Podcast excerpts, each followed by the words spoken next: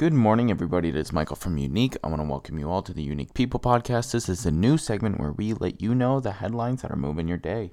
On the agenda, we have ExxonMobil is using excess gas to power Bitcoin and crypto mining. We have Moderna CEO says older people may need annual COVID boosters. Next, Treasury says gold related transactions involving Russia may be sanctionable.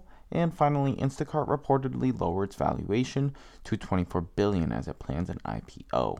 Now it is currently 8 a.m. You may be running on the treadmill, riding your bike. Maybe, I don't know, you're getting breakfast cooked for you.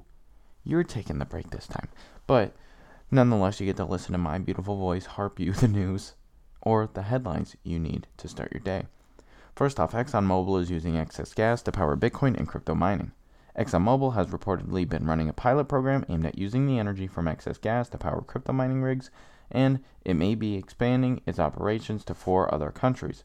In a report yesterday, Bloomberg said ExxonMobil had inked a deal with Crusoe Energy to use excess gas from wells, oil wells in North Dakota to run Bitcoin miners. The project reportedly uses 18 million cubic feet of natural gas per month, but can be producing 158 million cubic feet of natural gas each day. Next, I want to take a little break to tell you guys to never miss a blog, podcast, or newsletter ever again.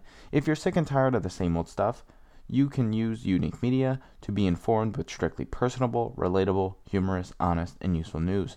Through means of our blogs, podcasts, and newsletters, never miss one of them mentioned by subscribing to Uniic Media today. You can subscribe at www.uniicmedia.com. Moving on, Moderna CEO says other older people may need annual COVID booster. Moderna CEO says the pandemic will end this year, but annual shots will be needed for some. A new shot that combines the original vaccine with one targeting Omicron is likely, Stéphane Bancel said. Speaking to the FT yesterday, Bancel said, We should be in a world where between vaccination, boosting, and natural infection, and potentially a less virulent virus, we might move to an endemic setting where it circulates the community forever. Moving on, Treasury says gold related transactions involving Russia may be sanctionable. Remember the whole debacle about Putin making the Russian ruble a gold backed currency? Well, day after day we see his plan leak through the gutter. After many discussions on further sanctions against Russia, which have been reported, um, the United States suggested that any gold related transactions with Russia may be on the table of options. Russia holds more gold in their reserves than the US dollar. And finally, we have Instacart reportedly lowered its valuation to 24 billion just before it plans on IPO.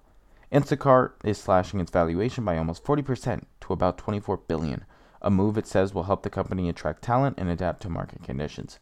The company had been valued at 39 billion in its most recent funding, fundraising round when it snagged a 265 million last year from investors such as Andreessen Horowitz, Sequoia Capital, Capital, and D1 Capital Partners, as well as Fidelity Management and Research Company and T. Rowe Price Associates Incorporated. Now, that's all the news that I have for you today. I would like to invite you guys to like, follow, subscribe, share, do whatever you need to do to get Uniic Media's name out there. And I want to thank you all for listening. It's Friday. You've ended the week. Congratulations. Push through and finish the week strong. I will catch you guys on Monday. Peace.